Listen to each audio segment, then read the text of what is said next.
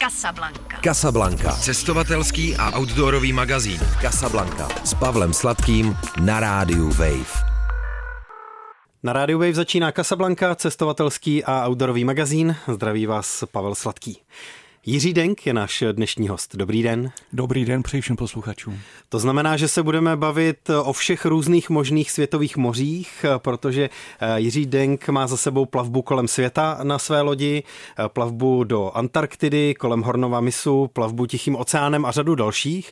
A já jsem ho pozval u té příležitosti, že relativně nedávno dokončil obeplutí Amerik, obou, severní i jižní, eh, plavbou, která měla několik etap ale teď se uzavřela eh, do kompletního oblouku eh, podél pobřeží jak jižní, eh, tak severní Ameriky.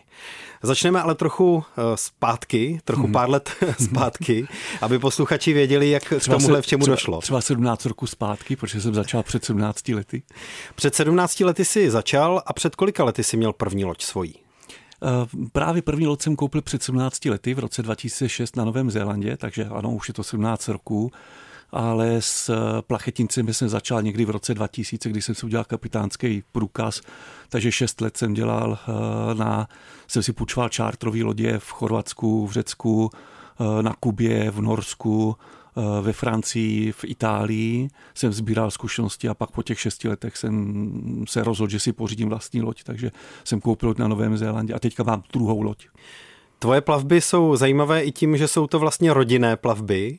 No, ano. Poskládané eh, z posádek nejrůznějšího věku od dětí, kterým nebylo ještě ani rok, nebo tak nějak? No, ano, no, jako uh, moje malá dcerka, která má teďka 9 roků, uh, tak první velkou oceánskou plavbu zažila v 15 měsících kdy jsme pluli zhruba 3-3,5 tisíce námořních mil, takže přes oceán dvě velké přeplavby a e, bylo jí rok a něco. První kroky e, udělala na fidžijské celnici, takže to je opravdu mimínko, který vyrostlo na lodi.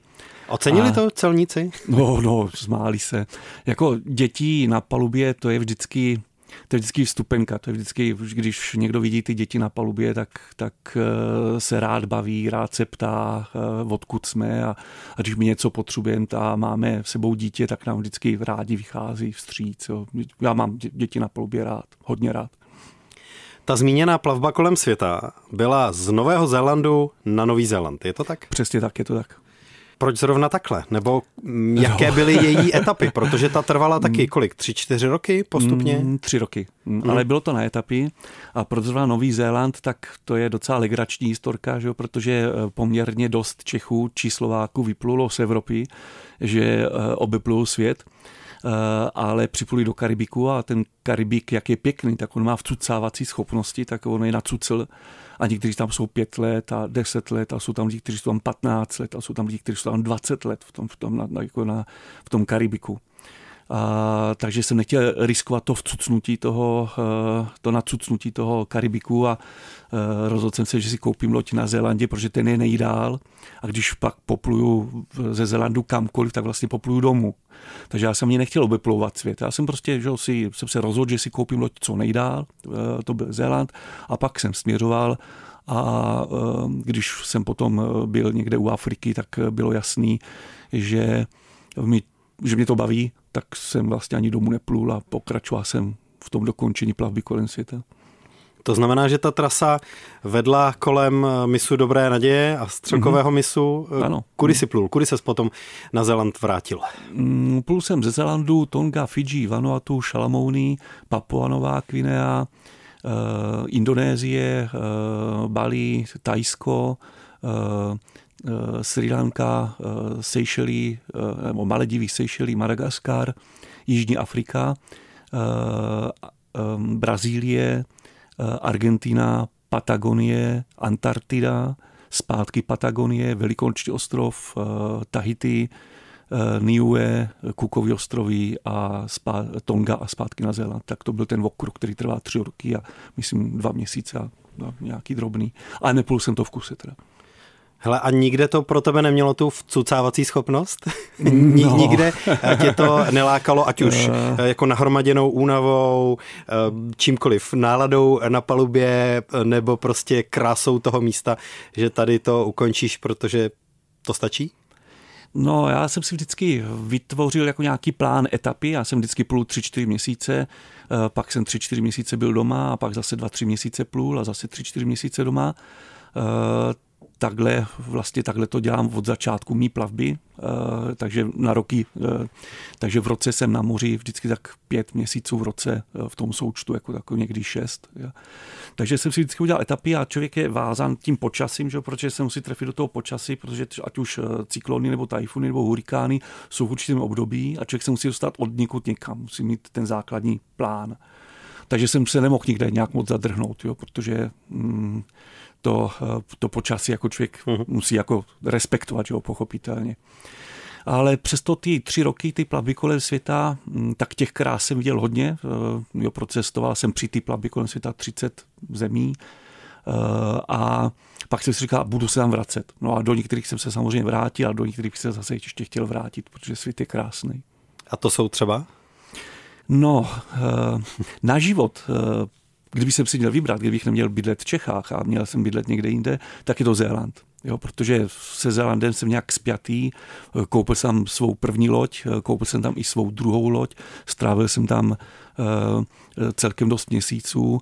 Je to takový Zéland je jako krásná zem, kde je příroda nádherná, lidi fantastičtí, je to kapitalismus, eh, jo, mm, je to takový Eh, každý rád pomáhá, je tam velká míra svobody, jo, není tam to, co třeba zažíváme teďka tady, jo, jako to, to tam prostě jako není.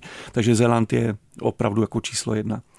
Co se týče, eh, co se týče lidí, tak bych nejradši Vanuatu, protože to jsou lidi, kteří milují svou zem, oni pořád zpívají, já mám rád Vanuatu a miluju Vanuatu a oni nic nemají, se vším se podělí jo, z toho, co nemají a tam to byla taková srdeční záležitost pro mě Vanuatu. Jo, to, hm, v nějakých statistikách jsem dlouho četl, že, jsem to, že tam jsou nejšťastnější lidé na celé země kouli. Uh, uh, asi těch statistik je víc, ale mnohokrát jsem to četl, že ani patří k těm hodně šťastným. Z hlediska krásy přírody, tak pořád vyhrává Antarktida, to je, to je jako něco, tam Čech chytne bacil, já jsem tam byl poprvé v roce 2010, po druhý v roce 2017 a pak ještě dvakrát v roce 2018, takže celkem čtyřikrát. A pořád je to tak, že bych se tam chtěl vrátit, jo, pořád jako kus srdce, mm, jako by tam člověk prostě zanechal. No. No a znamená třeba Grónsko, to mě překvapilo, jak bylo krásný, jo, nebo Aljaška, jo, takže těch zemí, těch je mraky. Hm. Já jsem zrovna chtěl říct, že to je bermudský trouhelník, Zéland, Antarktida a Vanuatu. V tom se ztratí každý, ale ty začínáš přidávat další no. a další. Mm. Takže eh, to není trouhelník, ale už minimálně pětiúhelník. Mm. Ty jsi v průběhu jedné ze svých velkých plaveb nebo etap na svých velkých plavbách o jednu ženu přišel, Eh, na další plavbě si další ženu nabral, eh, vzal si další eh, ženu, takže i tvůj rodinný život se odehrává na té lodi. No, rodinný život je samozřejmě citlivá otázka. Když jsem byl na prvním branděti se svou bohužel bývalou ženou, tak se zeptala, jak si ten život, to bylo těsně po doplutí plavby kolem světa, jak se zeptala, jak si ten život připrav, představují. A říkám, no tak jak doteď, to dva, tři měsíce na lodi, tři, čtyři v práci, dva, tři měsíce na lodi, tři, čtyři v práci a, a ona se ptala, co děti? A říkám, to je stejný, že prostě kam může dospělý, může dítě a nevidím žádný důvod, proč by že vlastně takhle to dítě nemohlo s náma, nebo děti s náma nemohli že žít a plout. No a e, dopadlo to tak, strávili jsme spolu úžasných deset let, e, kdy e, jsme procestovali, já nemám to spočítaný 50 zemí, jo, takže naše dcerka Hanička, která má teďka 9 let, tak má procestovaných 50-60 zemí světa. By to, mám to někde spočítané, já nějak jsem, ne, nevím to z hlavy. No a po deseti letech, tak jak to mezi dospělými někdy chodí, tak prostě Eh, žena řekla bývalá, že už prostě jí to nebaví a, a ani cestování, že to je prostě náročný. I se mnou pochopitelně. Jako, ani ty, ani cestování, tak, že už ji nebavíte. no. Nicméně s dcerkou pluju dál. V rámci střídavé péče máme střídavou péči, takže eh, dcerka Hanička je se mnou dvakrát za rok na měsíc na lodi, takže půjdeme spolu dál jako to.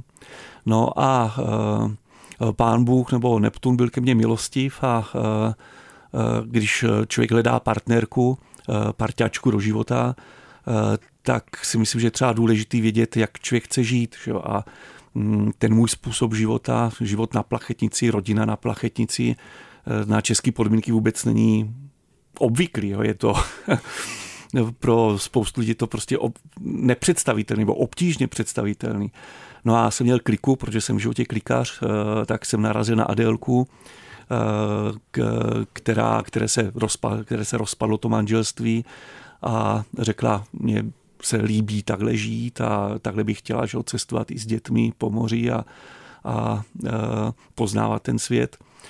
Takže já mám z původního manželství jedno dítě, e, Adéla má z původního manželství dvě děti. Teďka máme roční dcerku Miriam. Miriam je v aramejštině kapka moře tak máme celkem čtyři děti, a, a, takže se z nás stali specialisty na dětské plavby Eh, takže je celkem logicky, že se vždycky snažíme najít nějaký další děti do toho našeho zvěřince, protože když je víc dětí, je víc legrace, je víc zábavy, je to prostě jako lepší. Takže jsme specialista na dětské plavby. No. Zároveň to zní jako skládačka eh, v té střídavé péči a tak dál, eh, se kterou má eh, potíže spousta lidí, kteří ani nikam neplujou a bydlí třeba v jednom městě a jenom se musí o ten společný čas a tu péči a všechno, co s tím souvisí, podělit. A vy to teda zvládáte ještě s měsíc a díl trvajícími plavbami. Ano, jo, máme štěstí, že naši bývalí partneři nečiní nějaký velký překážky, že jsme se prostě domluvili tady, tady na tomto pro ty děti si myslím, že to je asi jedno z těch nejlepších, co jim vlastně můžeme dát, že jim ukážeme ten svět tak, jak ten svět vypadá. Mm, moje ambice je, aby Hanička a Miriam eh, eh, ať si dělají v životě, co chtějí, jo, klidně, klidně můžou pás krávy v Austrálii, mě to je jedno, ale hlavně ať jsou šťastný, že? ať prostě si můžou vybrat ten způsob života, kterým chcou, chcou žít a kde chcou žít. Že? Takže to já považuji za to nejcennější, co těm dětem můžeme dát a e, bývalí partneři to e, respektují e, a jinak, když jsme, takže ten náš život současný vypadá tak, že jsme měsíc na lodi s dětmi, měsíc na lodí jenom s Miriam, potom jedem do Čech, že jo, máme střevou péči týden, týden a pak zase v létě jsme zase měsíc na lodi s dětmi a měsíc na lodi bez dětí a zase tu druhou půlku roku zase má, má, máme tu střihovou péči týden, týden. No, je to logisticky trošku náročný, jo, je. Ale uh, funguje to, no. je to, je to dobrý, prostě to funguje. No. Eh, a Miriam je teda teďka kolik, ten nejmladší? Uh, rok a měsíc a kousíček. A už se potápěla se žraloky? Uh, ne, ale byla v kruhu, kde plavou žraloci, protože ještě, ještě neumí šnorchlovat, ale, ale zrovna teď jsme Eh, zrovna teď jsme na Tahiti eh, v, ve francouzské Polynézii, takže tam ty žraloci jsou běžní, že se normálně podíváš z lodi a vidíš často, tam vidíš prostě toho, to jsou hodní žraloci, to jsou bělocípí žraloci, takže tam vidíš toho bělocípáče a takže když je Miriam v plavacím kruhu a my tam plavem, tak ty žraloci tam samozřejmě plavou s náma, to je jasný. Bělocípí to je takový ten hodně tmavý, který má ale světlou, světlý cíp na ploutvi, ano, podle ano, toho ano. se jmenuje. No, ty, taky se mu říká poznáš... a taky se mu říká lagunový. Jo. Hmm. Ty poznáš všechny druhy. Jestli no, se to... neobjeví uh, nějaký, který uh, jako skýtá nějaké nebezpečí. Který, který neví, že má být hodný, jo. Jo, jo, tak třeba, no. no, těch žralků je přes 300 druhů. Hmm. A takže v žádném případě, protože nejsem mořský biolog, tak jako v žádném případě nemůžu znát že všechny ty druhy. Eh, a do člověka kousne za určitých okolností, no když, je, když jsou vyprovokovaní čtyři druhý žraloků. Takže sám osobně při potápění jsem takových 15 druhů žraloků hladil, jo, nebo jsem s těma plaval, eh, ale zbytek jako hm, člověk jako neví, eh, jaký jsou to jednotlivý druhy. Ale co je důležité si uvědomit, že za rok na celé planetě kousne na, umře na kousnutí žralokem 4 až 10 lidí ročně na celé planetě. Hmm. Takže lidi, kteří se bojí žraloků, mě přijdou strašně legrační, že? protože to je to je že, daleko větší šance, že tě zabije cíla, která spadne z baráku. Jo. E, jenom lidí, kteří umřou na pád kokosového ořechu z palmy přes 2000 lidí ročně. Jo. Takže že, lidi si jdou lehnout na dovolený pod, kosu, pod kokosovou palmu jo, a e, umřou na spadnutý ořech. Jo. Takže mě ty lidi přijdou celkově jako často legrační, že protože toho, čeho by se měli bát, toho se nebojí a toho, čeho se vůbec nemusí bát, tak toho se bojí. Jo. Ale takový jsme. Že? Hm. Potápět sežraloky bych hm, se asi chtěl. Je to krásný. Je ale to naprosto úžasný. mnohem víc eh, by se mi líbilo pod vodou potkat manty. Uh, manty jsou samozřejmě hodný. Uh, teďka právě té francouzské Polynézii, kde budeme trávit celý léto, červenec a srpen, uh, tak tam je několik míst, kde ty manty jsou. Celkově při potápění, pokud se někdo potápí, tak potápět se s mantama je několik bodů, kde oni, oni, oni tomu říkají cleaning point, jo, kde ty manty se nějak čistí Eh, třeba na Bali je takový, to znamená, kdo se tam jde potápět na ten cleaning point, tak 100% uvidí mantu nebo 99,9%. Takže takových míst je víc a v Polynézii ta zóna máme štěstí, že takovéhle místa jsou, takže tam ty manty jsme viděli, protože jsme tam teďka byli přes zimu a v létě zase uvidíme. Manty jsou krásné. To jak, to jak vesmírná loď mimozemšťanů, jako jestli to, ty největší mají rozpětí 4 metry a teď co na tebou takhle vznáší, jak jako prostě, že obrovský lítající talíř, to je, to je úžasný zážitek. Ona fakt tak plachtí, hmm. nebo jenom velmi, prostě velmi jako hmm. zvolna máchá hmm. těmi křídly eh, Přesně v úzovkách. Hmm. Eh, takže to je jako úctyhodná věc, je. Hmm. že těžko to člověk k něčemu asi přirovná. Hmm. Je to tak, no. Je něco, co ti třeba právě jako na Polynézii nebo v těchto jako exotických teplých vodách nějak zevšednilo? Nebo ti nic nezevšední tím, že odjíždíš, vracíš se a pořád to vnímáš jako, že dostáváš v životě něco hodně navíc? Já myslím, že určitý zevšednění je eh, logický. Pardon Jo, že třeba ty palmy jsou všude tak nějak plus minus stejný a když tam písečná pláž, tak ta je všude plus minus stejná. Ale pak tam jsou takové ty uh, odlišnosti, uh, jo, který si člověk třeba uvědomí i třeba díky někomu jinému, jo, kdy kamarádka, která tam teďka byla na lodi právě v Polynézii, tak když se vrátila, tak jsem se jí ptal, říká Masoni, jako, tak jak vzpomínáš na Polynézii? A protože ona už sama plavala na, v Panamě e, i v Galapágách, na Galapágách sama byla, teďka byla po třetí s rodinou, e, tak říká, Čeče, zatím jsem to měla tak, že vždycky, když jsem se vrátila, tak jsem si řekla, dobrý, svět je velký, chci vidět další místa, jo, mám to jakoby poznaný. A Polynézie je první, kde to nemám, jo, kde si říkám, strávil tam s náma více jak dva týdny, kdy si, eh, a ona říká, když si říkám, tam se prostě musím vrátit, já se tam prostě musím vrátit. A říkám, a proč, jako co? A říká, Jirko, barvy, jo, mě prostě mě tam fascinovaly ty barvy, a když se člověk potom vrátí do Čech, že jo, tak ta tyrkysová modrá, jo, nebo takový ty naprosto zářivý, zelený, uh, jo, ty kontrasty jo, těch palem a toho písku uh, a uh, ty tyrkysové vody, jo, tak, tak to já už třeba normálně nevnímám, ale když mi takhle někdo řekne, tak pak si sednu na tu palubu ty lodi a říkám, jo, jo, jo, je to krása. Je to tam. Je to tam, je to krása. no Tyrkisová v Evropě je Soča. Byl jsi hmm. někdy na řece Soča? Nebyl. Nebyl a teď jsem to zrovna viděl v Telce, tam dávali ze Sardinie nějakou, nějaký zapomenutý pláže, tak tam je taky taková krásná tyrkisová průhledná voda. No. Já mám před sebou eh, takovou krásnou mapku, eh, což je eh, jako část atlasu světa a v tom rukou zakreslené jednotlivé etapy, které máš za sebou. Tenhle způsob mapování já mám ze všeho nejradši.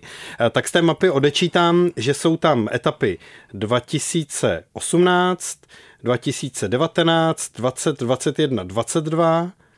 Na kolik etap si obeplouval Ameriky? Mm, jejda, nemám to spočítaný a kdybych to měl spočítat, tak by to asi tak by to asi uh, zabralo trošku víc času, tak já to odhadnu. Já si myslím, že na takových třeba 10 až nějakých 15 etap si myslím, že to bylo, protože uh, některé části jsem plul víckrát, takže ani nevím, jak by to přesně počítal. Jo, třeba na ty Antarktidě jsem byl třikrát, tak nevím, jestli bych to měl považovat za jednu etapu nebo jakoby za tři etapy. Ale celkově to trvalo pět a půl roku, pokud mě paměť ne, eh, jako nějak hm, nesklamala. A eh, tím, že plují eh, dvakrát za rok, tak to vychází opravdu jo, na nějakých, dejme tu 10, 12, 15 nějakých etap, někde v tomto rozmezí to je. Já bych dokázal vyjmenovat, ale asi by to, asi by to bylo docela dlouhý do toho mikrofonu. Ale můžu to, můžu to říct zrychleně třeba. Já myslím, že se k tomu teď postupně dostaneme, nějak to e, probereme. Mě by zajímalo, eh, s jakými posádkami si plul, nebo v jakých variantách se ta cesta vlastně odehrávala. Jsou tam pasáže, které si plul sám? Eh, jsou tam pasáže, které jsem plul sám, protože některé přeplavby jsou takové, že eh, se nikdo nepřihlásí, jo? že eh, těch lidí, kteří zajímá jenom třeba plavba bez zastávky, jo? třeba dva týdny, tak těch je celkem málo. Jo, někdy se někdo přihlásí, někdo se, někdy se nepřihlásí.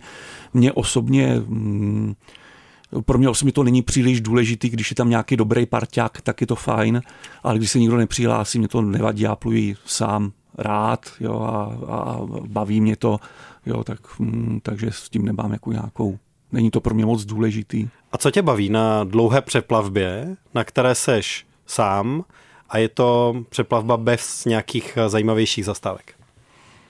Já jsem eh, když si ještě v tom aktivním podnikatelském životě učívával manažery, Eh, eh, a jednu z těch věcí, které jsem učil, tak byla work-life balance jako rovnováha mezi pracovním a osobním životem. A tam jsem říkal, že je důležitý, aby lidé si dělali inventury. Jo, nejlépe dvakrát za rok, stačí třeba na tři dny, pátek, sobota, neděle a je dobrý, aby byli úplně sami, aby tam neměli žádného kamaráda, žádného rodinného příslušníka a možná ani pejska radši ne, jo, aby byli opravdu sami. A vlastně jako by ta inventura eh, člověk by si měl položit otázku, jestli, jestli je to ono, jo? jestli prostě dělá to, co chce, jestli to dělá tím správným způsobem, měl by se ohlídnout na ty chyby, které udělal, měl by se podívat na to, co chce v tom dalším období, jo? prostě opravdu si udělat takovou pěknou vnitřní inventuru.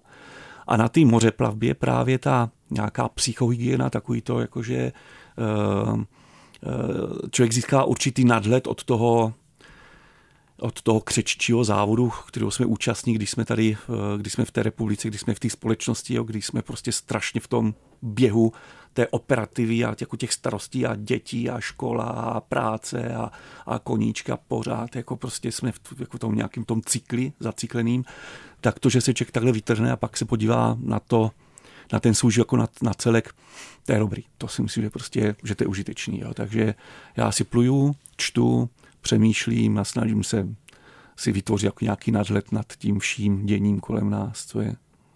A přemýšlíš takhle explicitně, jako co jsem za poslední půl rok, rok dělal, eh, jak k tomu přistupuju, co byly nějaké krizové body, a nebo je to spíš, že tak jenom jako si medituješ, máš ten čas na sebe, nebo jakkoliv eh, by se to dalo pojmout a na závěr se ti to nějak rozleží a máš Nějaký uh, názor ve zpětném zrcátku? Uh, spíš já jsem jako ten racionálnější typ, jo, takže spíš jako analyticky k tomu přistupuji. Uh, ale když třeba jako, jo, teď se mi vybavuje poslední, nebo ne poslední, ale jedna z těch plaveb, který jsem plul sám, bylo podél pobřeží Mexika a přišli za mnou delfíní a já jsem si otevřel pivo a teď jsem třikrát jsem plaval s těma delfínama, loď plula pomaličku sama, byl jsem jako na laně, Eh, bylo bezvětří nebo minimální vítr. Neměl jsem tam žádného svědka na to, jak, plav, jak pluju s těmi delfíny, ale během hodiny se tam, nebo hodiny a půl tam vystříleli tři skupiny delfínů a jsem vždycky vylezl a popil jsem to pivo a pak říkám, ale kamarádi, ještě za váma musím mít a tak zase jsem za něma šel a oni se mě prohlíželi, jo, jsem neměl plavky a teď se smáli, protože oni se delfíni fakt se smějou. Oni tam štěbetají, povídají si, smějou se pod tou vodou a to člověk slyší jenom pod tou vodou, jo tak to byla meditace. Jo. To bylo opr- jako na jedné straně člověková mrzí, že tam nemá třeba že ženu, který by se to strašně líbilo, nebo děti, který by se to strašně líbilo a na druhé straně to je ta meditace, kdy tam prostě člověk prostě sám a, a oceán a e, břeh není vidět a loď a delfíní. A... Já teď úplně Slyším toho posluchače, který si říká, no to se mu ale ta meditace a work-life balance a e, psychohygiena dělá e, v takovýchhle podmínkách, e, v takov, na takovémhle místě e, s takovýhle možnostmi. No, e, když mám přednášky a rád dělám přednášky o mořeplavbě nebo o cestování, tak se mě často ptají, jak, jak ty vlastně jak toho docílit, pokud by toho člověk vlastně chtěl, jo, co k tomu potřebuje. Jo. Je jasný, že k tomu člověk potřebuje trochu peněz, to je jasný, e, potřebuje k tomu čas, to je jasný, a potřebuje k tomu nějaký znalosti a, e, e, a možná a dovednosti nějaké, to je jasný. Jo. Znalosti se dají získat, dovednosti se většinou dají, pokud člověk není antitalent, nějakým způsobem tak jako získat, natrénovat a zbývá nám jako že ty, ty dvě a to je ten čas a peníze ale uh, hodně lidí si myslí, že to je naopak, jo, že je potřeba strašně moc peněz, jo, a, a, ale je to tak, že čas je důležitější. Jo, ten, to, je, to je nejcennější věc, kterou máme, jako je prostě je, je ten čas. Peníze ku podivu, samozřejmě, že jsou potřeba, to je jasné, ale peníze ku podivu eh, nejsou zas tak moc důležitý. Třeba pár, který objeplul svět přede mnou, eh, tak koupili rod za nějakých to bylo někdy v roce 2004, eh, tak koupili loď za nějaký 200 tisíc kaček, 50 tisíc kaček do ní dali, dva roky plují kolem světa, eh, náklady na tu dvouletou plavbu kolem světa byly, dejme tomu, taky 200 tisíc kaček, oni nelítali domů, to nejvíc prodražuje jakoby, jo, to, jo, tu, tu plavbu. Eh, no a pak tu loď zase prodali že, za nějaký 200 tisíc korun, takže vlastně když se na to podívá z nějakého praktického pohledu, jo, tak eh, dneska jsou samozřejmě jiné ceny, ale pořád platí, že mm, eh, běžný kuřák svou plavbu kolem světa prokouří za pár let a běžný piják to prochlemtá taky za pár let, jo, svou plavbu kolem světa, jo, že Mm, ty peníze jsou potřeba, ale není jich tak moc, jak si člověk myslí. Jo. Za 200 tisíc korun i v dnešní době můžete koupit loce, kterou prostě oběplujete bezpečně svět. Zcela bezpečně svět. Hmm. Co by si řekl, že byl eh, z hlediska té plavby nějaký nejkrizovější bod při obeplouvání Amerik? Těžký moment asi byl rozhodování, eh, když se obeplouvají obě dvě Ameriky, tak když se obleplová ta Jižní Amerika, tak eh, tam je Patagonie, tam se máte vždycky kde schovat, eh, tam těch kotvišť je hodně, i když je to tam někdy drsný a někdy trochu nebezpečný. Antarktida, ale tam by člověk třeba nemusel plout, jako kdyby nechtěl. Potom je plavba kolem toho brazilského pobřeží, hm, Karibik, Bahamy, ještě předtím že Kuba, Spojené státy, Kanada. Tak když potom připluje na sever, Eh, tak tam pak začíná takzvaná severozápadní cesta. Ta začíná překročením eh, polárního kruhu v Grónsku a eh, když ještě pořád kolem, kolem pobřeží Gronska plujete na sever, tak připlujete do Iluisatu a od tam potom vyplouváte směr západ do, do, do Kanady a tam se dostáváte do toho nejsevernějšího místa, kde se vlastně na této plavbě můžete dostat a tam pak čekáte. A tam je to zamrzlý. A nikdo neví, kdy to rozmrzne, jak dlouho to rozmrzne, eh, jestli vy budete na tom správném místě, kde to rozmrzne, eh, nikdo neví, kdy to zase znovu zmrzne a tam je strašně moc prostě neznámých. A ten kapitán se prostě musí rozhodnout v určitou okamžik musí říct, jedu. A není žádná mm, předpověď, jo, protože že ho dostáváme akorát ledové zpravodajství eh, a jediná jistota, která je, je, že když já dostanu čerstvý ledový zpravodajství, tak to, to, ledo, to zpravodajství o stavu ledu je z minulého dne, takže jediná jistota, kterou mám, je, že to tam v žádném případě takhle nevypadá. Jo, jako, vypadá to jakkoliv jinak, ale ne tak, jak je to na té mapě, kterou já vidím. Takže tam jsem se musel rozhodnout v určitém okamžiku a a uh, říct ano, tak cítím to, že, že teď je ten správný moment. Jak jsme tam vpluli do těch ledových polí a tam jsme uvízli v těch ledových polích a teď že, nemůžete se ani vrátit a nemůžete ani dopředu, protože všude kolem jsou ledy, tak tam to bylo jako, jako napínavý. Nebylo to vyloženě nebezpečný, i když rok předtím se tam jedna loď potopila v těch místech, kde jsme byli, uh, ale napínavý to je. Jo. Stres tam byl. Jo, jo. Jako pak samozřejmě, když potom člověk propluje tím, těmi ledovými poli do Cambridge Bay, tak tam už je to potom závod s časem, že? protože do půlky září je potřeba být na Aljašce, protože v Beringově průlivu nastávají zimní bouře a každý den, kdy tam člověk připluje později, je to riziko čím dál tím větší, takže je to potom takový sprint, dostat se do toho Beringova průlivu, průplavu. Ale tam už to zase jako tak jako nebezpečí není, jo, ale tam v těch ledových polích tak, tak to bylo takový napínavý to bylo. Takže jsem si představoval správně, že tahle tvoje etapa eh, proplutá v roce 2019 eh, tím severem byla jednou z rozhodně nejnáročnějších eh, částí tvých cestovatelských zkušeností. No rozhodně. Ona je to hm, asi druhá nejtěžší plavební cesta vůbec na, na, na země kouli celkově. Uh, jmenuje se to severozápadní, pak ještě severovýchodní, ta je nad Ruskem, ta je strašně dlouhá, Eh, ale že eh, ani v mírových dobách tam Rusové nikoho nepouštili, takže tam vlastně neproplul nikdo, nebo skoro nikdo, někdo tam proplul, ale málo. A ta eh, severozápadní cesta, tak to proplulo, jestli se nepletu, teď si nejsem jistý, myslím 290 lodí, já jsem byl 290. nebo 291. v tom roce jsem byl první loď.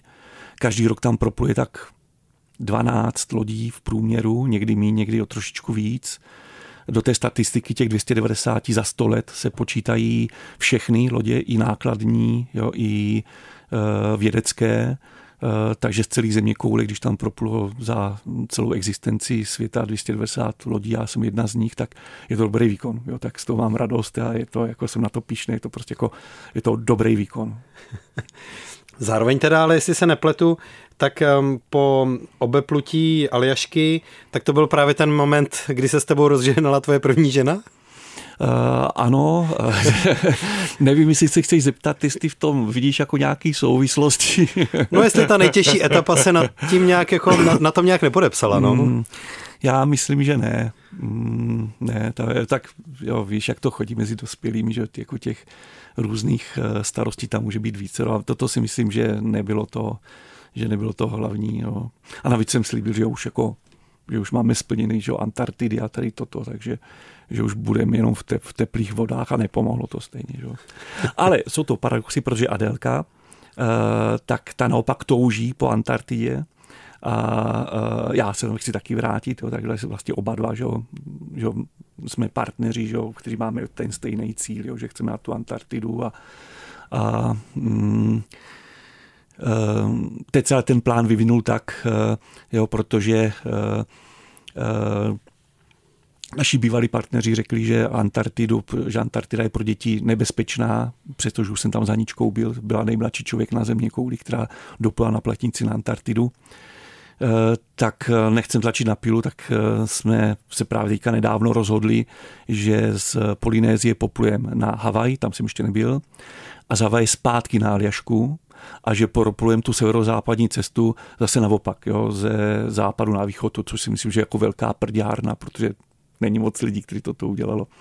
No a protože že, mm, je to v souladu s těmi uh, adelčinými sny i s tím mým snem, jo, tak vlastně propujem tu severozápadní cestu, jestli Neptun dá, tak zase opačným směrem a na tu Antarktidu poplujem mm, z Atlantického oceánu zase za pár let, protože všechno je to běh na, to je běh na roky. A loď je teďka na Tahiti? Loď je teďka na Tahiti. U někoho bezpečně zaparkovaná, jo? No, Marina tam má bojkový pole, Eh, ten pobyt na bojce je eh, levný, eh, ale nikdo to nehlídá, tak doufám, že to tam loď zvládne dobře. Jo, nějakých 150 eur za měsíc, jo, takže to je jako dobrá cena. No. Jak to, že jsi ještě nikdy nebyl na Havaj? uh, on, ono to nebylo na těch plavebních trasách. Jako, jo, to je, vždycky, když si vybíráš tu plavební trasu, tak vlastně to dáváš do souvislosti s eh, nějakým počasím a s tím, jako kam chceš plout dál, jo, že je, je potřeba mít jako, není to jako, že si člověk skočí, řekne si, a tak já si skočím na Havaj, jo, protože musí tam foukat nějaký vítr tím správným směrem eh, a pak zase musím plout, že, protože to plachetnice, tak zase pak musím plout nějakým jiným směrem zase tak, aby to na ten vítr šlo nějak rozumně, jo. Takže to člověk musí mít nějaký rámcový plán. No. A Havaj vím, nebyla, ale eh, trochu jsem na něj myslel, protože v roce 2016, když jsem byl poprvé eh, vedle Tahiti je ostrov Morea, nádherný ostrov Morea, jeden z takových těch nejikoničtějších ostrovů v Polynézii, tak jsem se tam dal do řeči s takovou starou paní, která byla na plachetnici. Uh, říká mi, kolik je ona, a říká 70, a taková malá lodička, jo, 8 metrová. A říkám, jaký, jak jsi tak dlouho? A říká, pár let tady jsem. A říkám, jaký máš plán? A ona říká, no, no, tak za týden nebo za dva, nebo za měsíc, jak si budu chtít, tak vyrazím na, vyrazím na Havaj. A říkám, na Havaj, vždyť to je jako dost daleko. A ona říká, to je přece úplně jednoduchý, to prostě půjdeš jenom na sever a dopůjdeš tam. Takže ona byla pro mě svým způsobem taky ins, inspirací, jo, že si říká, že to je vlastně jednoduchý, půjdeš tři týdny jedním směrem a prostě dopůjdeš na tu Havaj. No. Já jsem mimochodem zahledl jeden z tvých eh, facebookových postů, kde si eh, mluvil o tom, že jste odpluli z Tahiti, že ti to tam přišlo příliš civilizované nebo příliš rušné, mm-hmm. příliš zalidněné, už mm-hmm. si nepamatuju. Všechno, jak, všechno, jaké přesně... všechno, co si řekl, jo, všechno. Jo. Mhm. To znamená, že eh, jako vyhledáváš hlavně ta klidná místa, zašívačky, přírodu, nevyhledáváš jako bujaré velké přístavy. Nejenom kvůli mhm. tomu rodinnému životu, ale i kvůli tvojí vlastní nátuře? Určitě. Hmm. Jako, já mám opravdu rád, jako čím méně lidí, tím líp. Jo, když jsou tam místní lidi, takový ti normální, běžní lidi, tak ty mám rád, tím asi rád popovídám, ale uh, jako od Mariny k Marině a e, od, e, já tomu říkám gastrojachting, jo, to jsou, to jsou gastrojachtaři, kteří jezdí že, od hospody k hospodě a jako celý, celý ten jejich, celá ta jejich dovolená se skládá z toho, kterou navštíví hospodu a v který Marině budou. Já proti tomu nic nemám, jo, ale to není nic pro mě prostě. No. Připlul jsi někdy do nějaké oblasti nebo na nějaký ostrov, e, kde to bylo zajímavé politicky? Nebo rizikové? Eh, nemyslím teď přímo, nevím, nějaké jako setkání s piráty, ale člověk občas vpluje do eh, nějakých nejistých vod, ne? No, piráti mě přepadli uh, jednou, zlomili mi stěžeň a zničili mi jako, že, celou tu nástavbu. Jo, bylo to mezi Bali a Bornem, takže s piráty se člověk jako může že, setkat. A těch oblastí, kde jsou piráti, je velmi málo a dřív to bylo Somálsko, tak tomu jsem se vyhl pochopitelně. Uh, teď už mnoho, mnoho roku je v Somálsku klid. Uh, teď naopak je to Guinejský záliv v Africe, jo, kde řádí piráti, ale není žádný důvod, aby jsem tam s plachetnicí plul. Potom ještě piráti můžou být v Jočínském moři, jak jsou Jižní Filipíny, tam jich je asi hodně, Eh, taky není žádný důvod, abych tam plul. Eh, sice jsem tou trasou plul, ale vzal jsem to severem, abych tu riziko oblast obeplul a pak možná eh, mm, v ústí velkých řek, někde v Brazílii, tak tam taky můžou být. Takže ano, pár takových oblastí je, ale to riziko je velmi malý. A to, jak ti zlomili ten stěžení, k tomu teda došlo jak?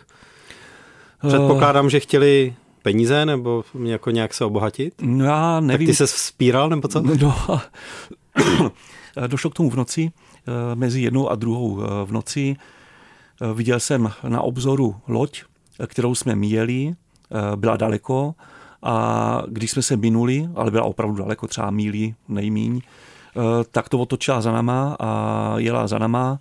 Já jsem v, v podpalubí jsem si tam četl mapy a nějakého průvodce a pak jsem si šel hluk, vylezl jsem ven a ona nás dohnala a pronásledovaná ta loď a e, chtěli na, na, na boku ty lodě stálo pět, šest jako takových agresivních e, že, nějakých domorodců e, azijských a chtěli nás skákat na tu mou loď, jenže protože jsem půl na plachtu, tak jsem ráhno měl vystrčený do pravé strany a oni se chtěli přiblížit z té pravé strany, tak narazili do toho ráhna. to ráhno zlomilo stěžeň, celý to spadlo do vody já jsem nastartoval motor a začal jsem eh, kolem toho spadlého stěžení v té vodě eh, ne, nebyl to záměr, jo, ale prostě začal jsem kroužit kolem toho spadlého stěžně a oni nedokázali mi tak eh, malý poloměr toho otáčení, takže nedokázali se na tu loď dostat. Jo. Takže já, jako, co chtěli, jestli nás chtěli zabít, pardon, nebo jestli nás chtěli unést, nebo jestli chtěli se brát foťák, jo, nebo prostě to se jako nedozvím, jo, jako bylo to hnusný. ale prostě takový není moc velká šance, že se něco takového stane. Hm. A to směl nějaké dítě na palubě? Ne, ne, ne, to bylo v roce 2007, uh, uh, ještě bez dětí. Jo. Protože to bych si říkal, že taký moment, že potom to s člověkem hodně otřese, protože neohrozí jenom sebe, ale i někoho, za koho cítí tu největší zodpovědnost, ne? No asi jo, ale je to, hm, já bych to riziko nezveličoval zase, jo. to je jako kdyby jsem po setmění třeba v 8 večer eh, neměl chodit s dětmi třeba eh, na Václavák, protože to tam může být nebezpečný. No, jasně, že tam může být nebezpečný, že v 10 večer na Václaváku, jo, nebo kdekoliv jinde v západé uličce. Eh, takže já bych to zase jako nepřeceňoval, to, to riziko. Hm.